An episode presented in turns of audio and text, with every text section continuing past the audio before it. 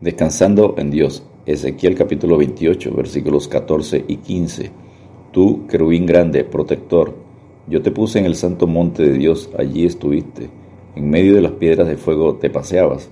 Perfecto eras en todos tus caminos desde el día que fuiste creado hasta que se halló en ti maldad. Las Escrituras son el testimonio principal sobre la realidad y existencia de Satanás, no a la experiencia ni las historias sensacionalistas. Tanto el Antiguo como el Nuevo Testamento afirman la realidad y existencia de Satanás. Cuando Génesis tres menciona a la serpiente, se reconoce en ella a Satanás, y el juicio pronunciado en Génesis tres quince va dirigido a él. Se le menciona específicamente en Job capítulo uno, versículos seis al siete, y capítulo dos, verso uno, cuando acusa a Job ante Dios. En primera Crónicas veintiuno uno, Satanás induce a, a David a hacer un censo de la población. En Zacarías tres, versículos uno y dos, Satanás aparece acusando a la nación ante Dios, aunque a Satanás no se le llama así en Isaías catorce, versículos uno al diecisiete, y en Ezequiel veintiocho, once al diecinueve.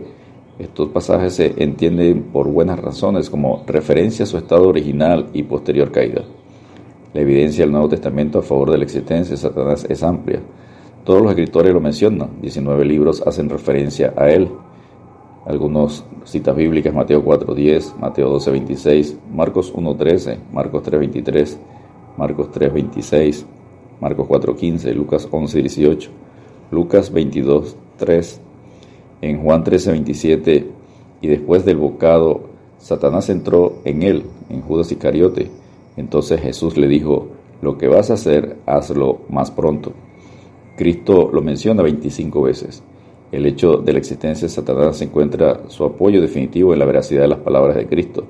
Enseña a Jesucristo en Lucas diez, versículos diecisiete y dieciocho, volvieron los setenta con gozo, diciendo: Señor, aún los demonios se nos sujetan en tu nombre. Y él les dijo: yo veía a Satanás caer del cielo como un rayo. En Juan catorce treinta, no hablaré ya mucho con vosotros, porque viene el príncipe de este mundo, y él, Satanás, nada tiene en mí.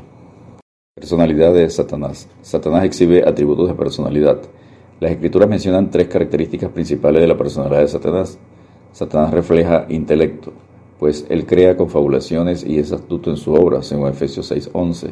Su forma de engañar indica su habilidad para pensar y planear un curso de acción que logre su cometido de engañar a las personas, según Apocalipsis doce nueve. Y fue lanzado fuera el gran dragón, la serpiente antigua, que se llama Diablo y Satanás, el cual engaña al mundo entero. Fue arrojado a la tierra y sus ángeles fueron arrojados con él. Su conocimiento y habilidad para usar las Escrituras para engañar ilustra aún más su intelecto, como en la tentación a Jesús, citando el Salmo noventa y uno en Mateo capítulo cuatro, versículos cinco y seis. Entonces el diablo le llevó a la santa ciudad y le puso sobre el pináculo del templo y le dijo: si eres hijo de Dios, échate abajo, porque escrito está: a sus ángeles mandará cerca de ti, y en su mano te sostendrán para que no tropieces con tu pie en piedra. Las emociones de Satanás se evidencian en su deseo de exaltarse sobre la autoridad de Dios en Isaías catorce, versículos doce al diecisiete. Nótese su hablar en primera persona. Satanás desea tender trampas a los nuevos creyentes a través de su vanidad, como enseña primera Timoteo tres seis.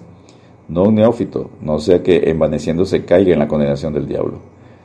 Como reconoce que su tiempo en la tierra es corto, respira una gran ira, gran furor, según Apocalipsis doce doce.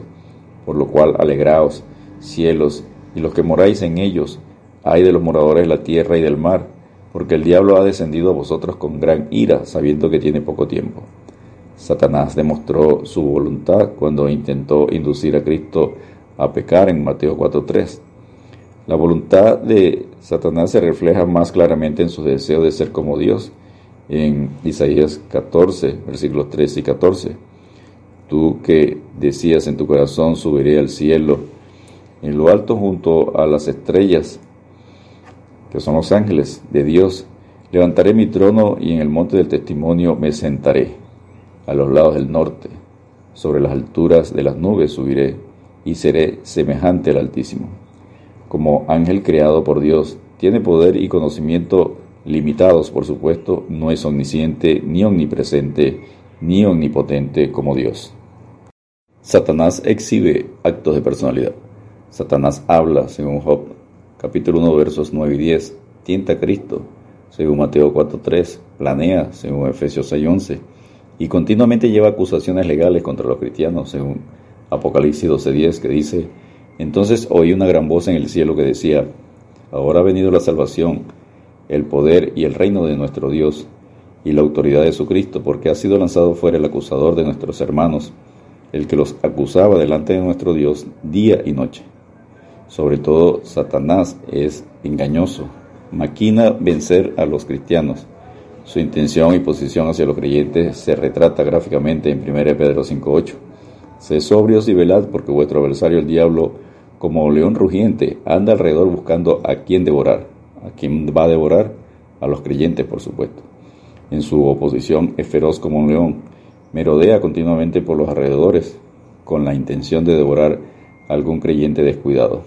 Maquina, planifica contra los cristianos para hacerlos caer, según dos Corintios once, para que Satanás no gane ventaja alguna sobre nosotros, pues no ignoramos sus maquinaciones. En dos Corintios once tres, pero temo que, como la serpiente con su astucia engañó a Eva, vuestros sentidos sean de alguna manera extraviados de la sincera fidelidad a Cristo. Descansemos en Dios con la promesa: hijitos, vosotros sois de Dios y los habéis vencido, porque mayor es el que está en vosotros que el que está en el mundo, según primera de Juan cuatro cuatro. Dios te bendiga y te guarde.